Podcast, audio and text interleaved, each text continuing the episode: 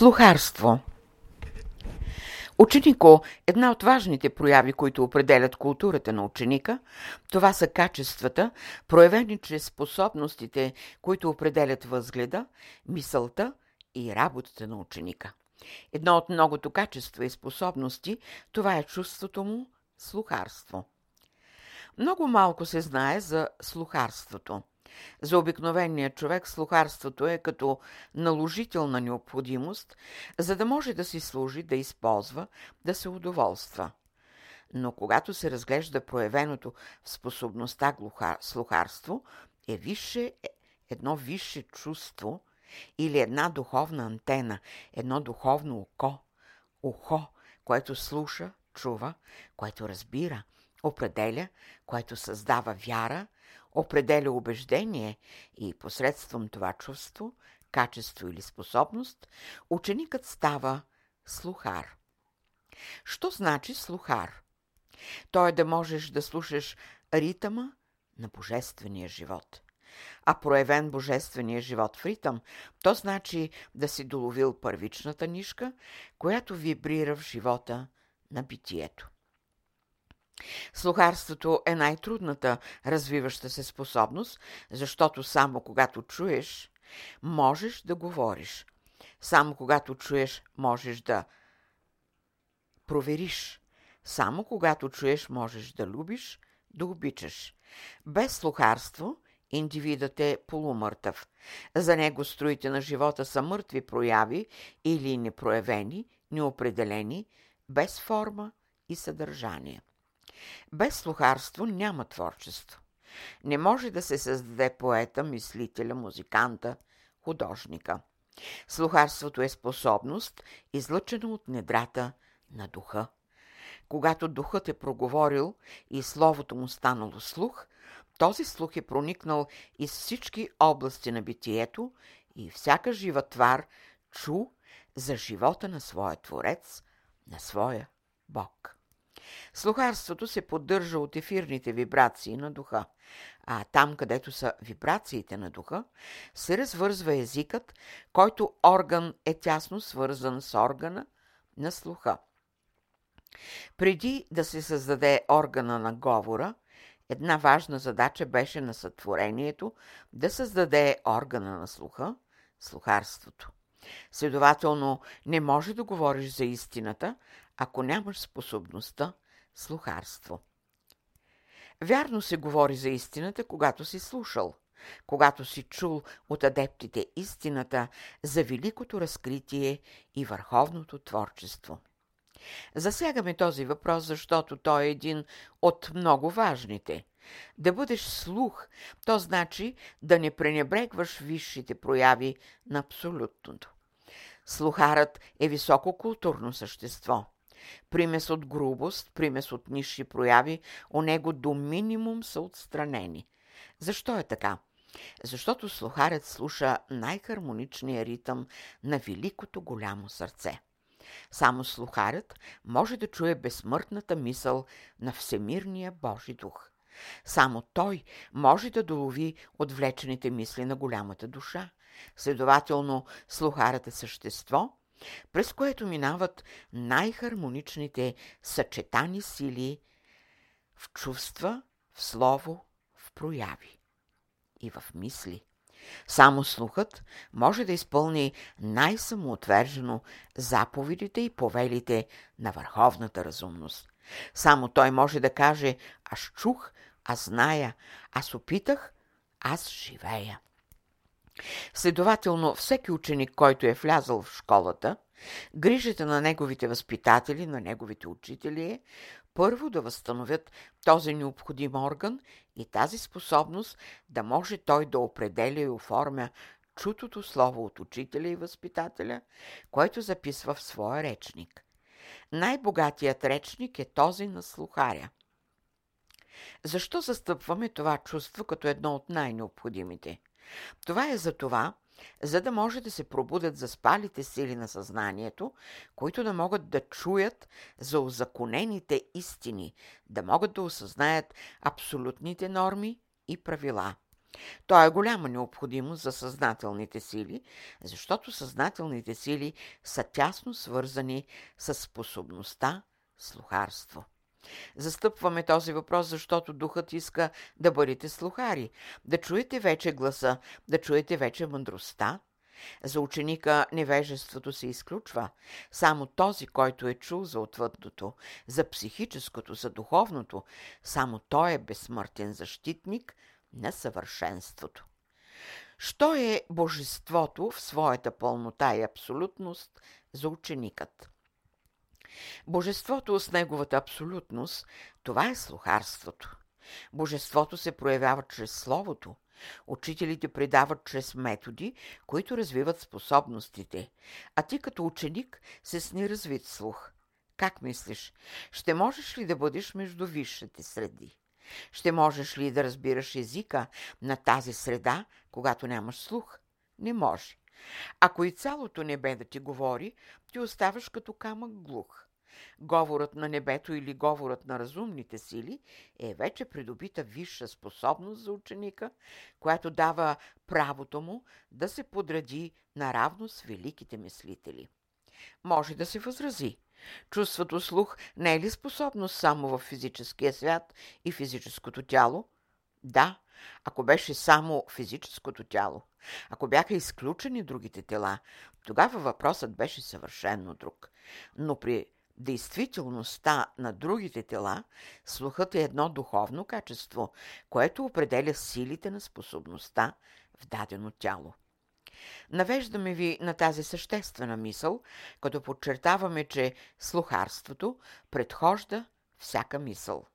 Това е наша мярка, с която определяме слухарството като способност, като чувство, проявяващо духовната мисъл. Сега ние разсъждаваме в физическия свят, мислим в духовния свят, а се проявяваме в божествения свят. А то значи работим, защото всички инициативи за работа изхождат из божествения свят. Това на окултният ученик ще трябва да е познато, защото божествените сили работят, духовните сили живеят, а физическите сили разсъждават. За всичко това ученикът трябва да си послужи с най-вярната мярка, а тази мярка е притежание на ученика. Тя е въплатена в неговото сърце, в неговата душа и в неговия дух. Какво значи тази мярка, съчетана от сърце, душа и дух? Те са трите измервателни възможности за физическия свят, света на определенията – тези три сили са, които определят съвършенната мярка на ученика, който е в физическия свят, с която мярка той може да се самовъзпитава, да се самообразова, да се самоиздигне, да се самонаучи и да се саморазбере. Когато всичко това постигне, той ще има всички възможности да притури към своята мярка едни други предели, които да определят едно четвърто измерение, с което да се измерят областите, състоянията на великите души, на безсмъртните души. С тази нова мярка ученикът ще може посредством способностите на сърцето, душата и духа си да проучи сърцето, душата и духа на Бога. Засягайки този въпрос, ние смятаме да възбудим скритите сили и способности на вашия дух. А там, където има възбуда, там има и начало на проблясък на съзнанието. А там, където има проблясък, той се отразява в мембраната на слуха. По този начин ние ще развием или ще освободим духовната мембрана на вашето ухо. Това е нашата задача. За да може да влезете в тайните школи, трябва да бъдете слухари. Там говорът е съчетан в слухарството. Когато влезеш в тайната школа и когато видиш тайнствените образи, ти ще чуеш, ще доловиш всеки говор, замисъл, защото говорът е закона, а слухът същината, която определя дадените граници на закона. Защо това е така? Когато Бог определи в таинство формата и съдържанието на своето първо битие, той не постави закона. Но когато непроявеното битие не можа да изяви първичната същина, Бог постави закона и то грамогласно. От това следва да се знае специално за ученика, че говорът е по-груба проява от тази на слухарството. Следователно, когато ученикът мисли, това е най-финният говор. Сега ние говорим за духовния език, как се разбират духовните същества – Понеже човека попада по домаята на Божественото, той загуби способността на финното слухарство и в замяна на тази способност му се даде възможност да развие способността говор. Но задава се въпроса, ако човек е придобил способността говор, дали той е можал да разбира нещата? Далеч не. Той е научил само да крещи, да издава животински звукове, да заглушава способностите на съвестта си и да раздвоява съзнанието си. Но за ученика въпросът е разрешен. Той е слухар.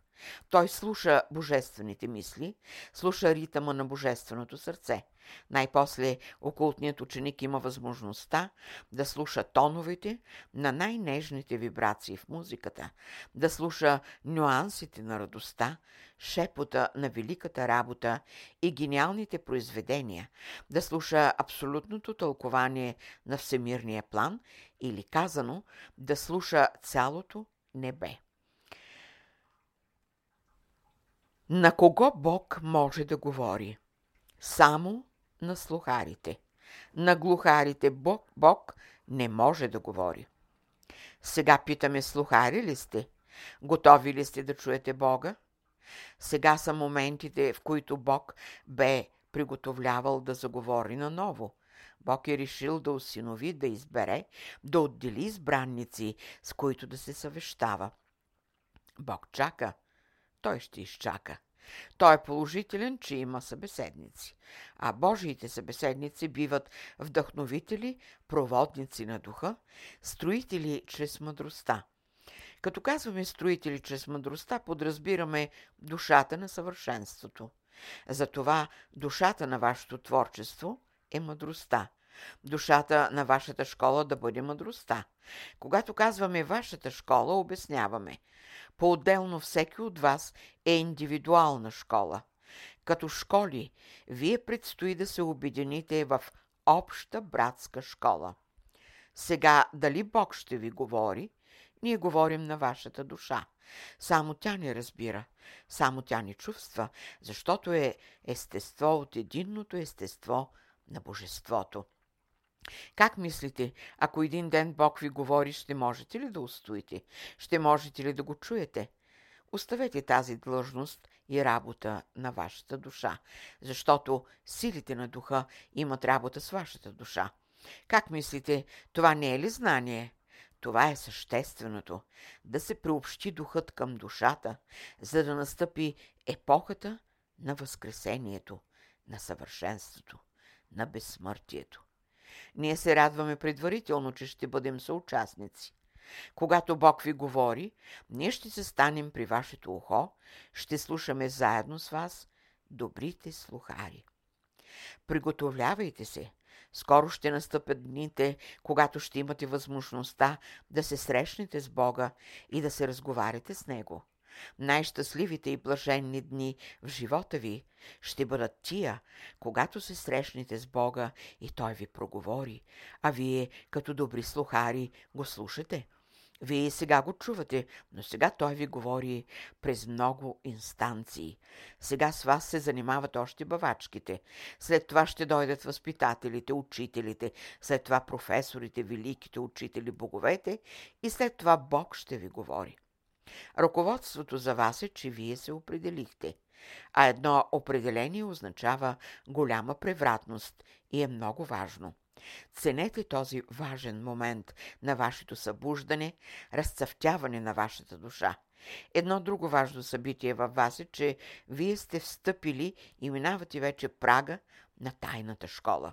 Сега, нека да прекратим да не обременяваме вашите способности и чувства.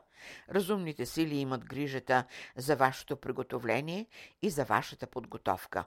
Ако това беше преди години във вашия живот, тази важна промяна, то за вас щеше да бъде съвсем чужда, неразбрана. Колко важно е еволюцията да съвпада с времето. 11 юни 1943 година.